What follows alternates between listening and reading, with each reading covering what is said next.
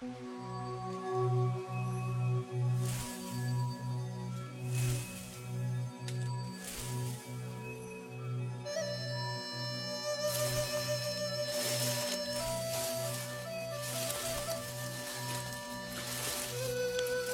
Hello，大家好，欢迎收听本期《行走的背包》。本节目是由喜马拉雅 US c o v FM 联合制作播出。我是你们的老朋友主播大江，欢迎大家关注我的微博“谦大江”，注意是谦虚的谦。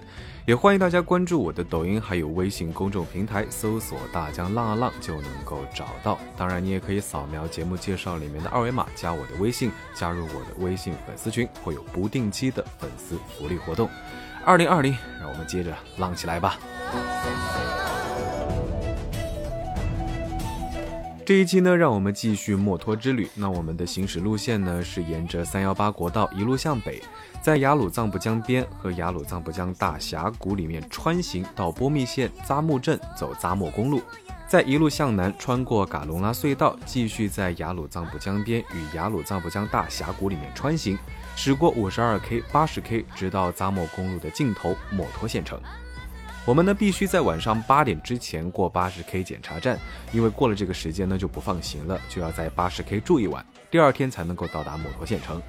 去墨脱路上的情况呢，说实话不能预料，能不能在检查站关闭前到达八十 K 呢？谁都不知道。接近城镇，路的一边或者是两边的草坪和河滩上面呢，散落着一些桃树啊，树叶都已经掉光了，树干和枝条呢，都像剪纸一样随意点缀着山谷啊。桃花节的时候呢，这些树都会开满花。纵向穿行在大峡谷，宽广的河滩与河滩上的原野，让峡谷显得平坦而辽阔。想着即将到来的三月里呢，这条开满鲜花的峡谷，那一定是仙境。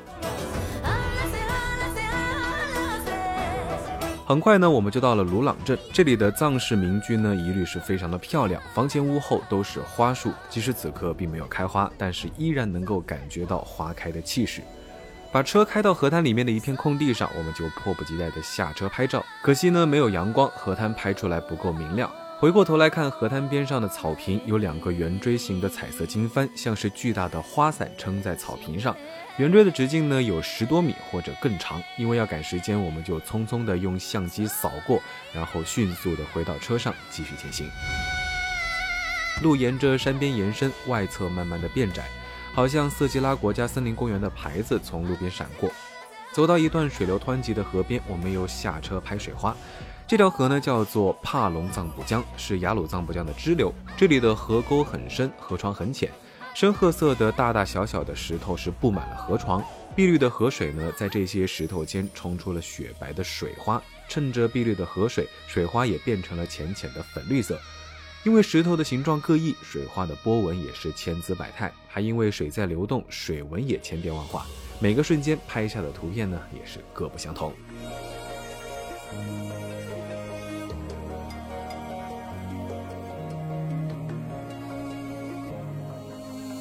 天色越来越暗，我们一路争分夺秒，想趁着太阳还没有落山前多拍几个景点。那很快我们就到了下一个拍照打卡的破龙沟特大桥。破龙沟特大桥所在的沿线的国道三幺八通麦至幺零五道班段，以及幺零二滑坡群呢，是川藏公路自然灾害多发的路段。加上这一路段的通麦大桥是单行道，那过往的车辆必须单车错时通过，所以呢，也是时常造成交通阻塞。川藏线最险的一段路通麦天险，号称是通麦坟场，在波密和八幺之间，全长十四公里。这段路平均要走两个小时左右。这里呢也是号称世界第二大泥石流群，沿线的山体土质较为疏松，而且附近呢是遍布雪山河流，一遇到风雨或者是冰雪融化，是极易发生泥石流和塌方的。一边是奔腾而过的帕隆藏布江，一边呢是山上不断滚落下来的石头，脚下呢是坑洼的泥路。为此呢，通麦排龙一线有着“死亡路段”之称。破龙沟特大桥的建成呢，使得通麦天险变成了坦途。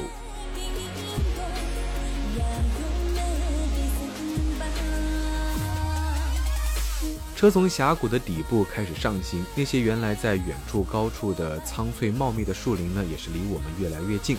随着盘山公路巨蟒般盘绕收紧的身躯，无穷无尽的原始森林慢慢的靠近在我们身边。随着路面螺旋上升，路况是越来越差。那车在一个连一个的上坡急弯中颠簸晃动的越来越厉害。窗外靠山体的一面全部都是参天的大树，仰望都看不见顶，也看不着天空。从每一片树木的正面看过去呢，纵深是深不可测。这里的树木不只有垂直的高度，也同时有纵横的深度，是全方位立体化的森林。走上扎莫公路的时候呢，已经是下午的五六点钟。那峡谷里的天是黑的最早的，那谷底呢是最先黑下来的。我们追着光一路上行，绕行到半山腰时，路边的森林已经变得灰暗。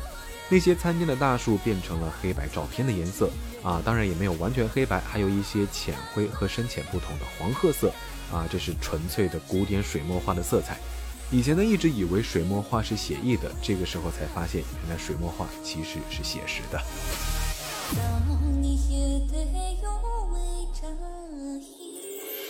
一颗颗巨大的松柏笔直地插入灰暗的云雾里，它们神秘而肃穆，比荒野猎人里的松林更密集、更紧张、更有无形的压迫感。看着它们呢，心里就会产生莫名的惶恐和慌张，想逃又逃不掉，不知道下一刻等待着自己的是什么。这个时候呢，天公不作美啊，天公开始下雪了。森林里铺着厚厚的白雪，把森林里树木的枝条叶子衬得更加的黑。现在我们看见窗外的话，已经是完全的黑白照片。快到嘎隆拉隧道啊，车一路上行，起风了，雪越下越大，车子呢也是卯足了劲，一鼓作气开上了嘎隆拉山口的隧道前。墨脱公路改建工程全长一百一十七公里，嘎隆拉隧道呢是其中的重要部分。嘎隆拉雪山被当地人称为神山，也是到墨脱县的必经道路之一。每年的十一月至来年的四月间呢，大雪封山，这给墨脱人的生活带来了极大的不便。以前翻越嘎隆拉雪山需要耗费五个半小时左右的时间。隧道呢在嘎隆拉山口下面，长三千三百一十米，汽车四分钟左右的话就可以穿越，解决了扎莫公路在此之前长达八个月左右的大雪封山的问题。隧道呢，也使季节性通车变成了全年通车，把原来翻山路的路程缩短了二十五公里，既节省了翻越雪山的时间，更能避免因为大雪而无法通车的困难。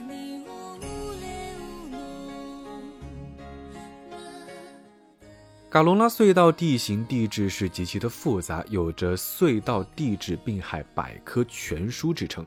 施工隧道气象条件恶劣，穿越多条地质断裂带，岩体破碎，涌水量大，地质构造、水文地质条件呢是极其的复杂。关于嘎隆拉隧道是怎么建成的，可是有太多太多的故事了。嘎隆拉隧道施工部队的一位指挥员说，修路二十多年，跑遍了大半个中国，参加过青藏铁路、川藏公路等艰险工程。原来觉得最难的路也不过如此了，可是到了墨脱才发现挑战是前所未有。过去修五年路可以讲五天的故事，而在嘎隆拉呢，干五天就可以讲五年的故事。我们在川藏公路海拔四千六百八十五米修海子山隧道的时候呢，还军歌嘹亮。到了这里呢，可真的是熬哭了。那他说的挑战呢，就是只要面对穿越断层最多、地应力最强、逆坡度最大等等一系列迄今为止国内隧道建设中最难解决的问题。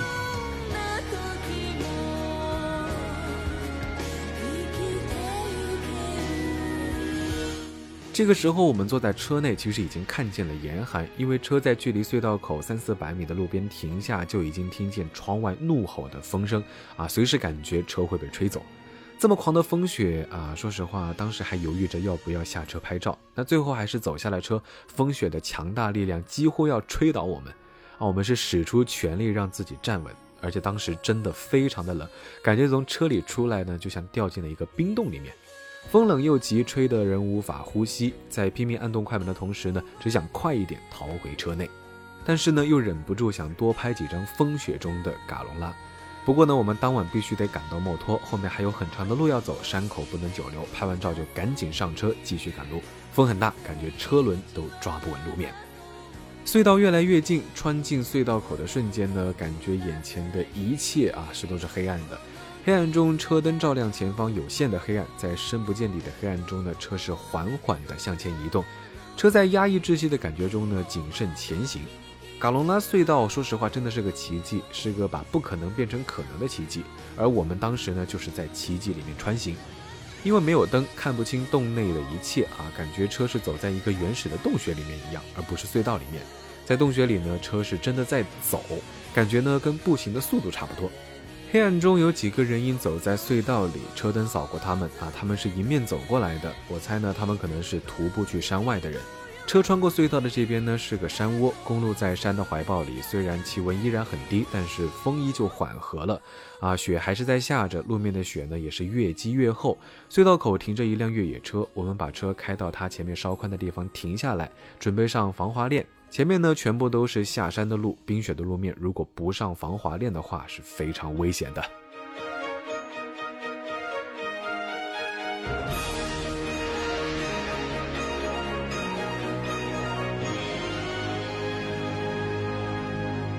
不知道前方的路有多险，因为风雪弥漫，只能看见眼前，视线呢大概也只有一辆车的距离。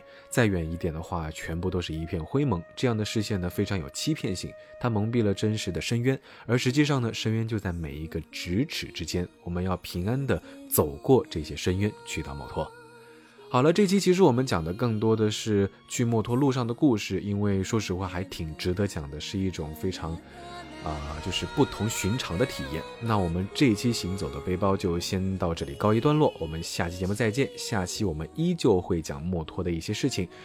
我是大江，欢迎大家关注我的微博“谦大江”，谦虚的谦，也欢迎大家关注我的抖音，还有微信公众平台，搜索“大江浪啊浪”就能够找到我。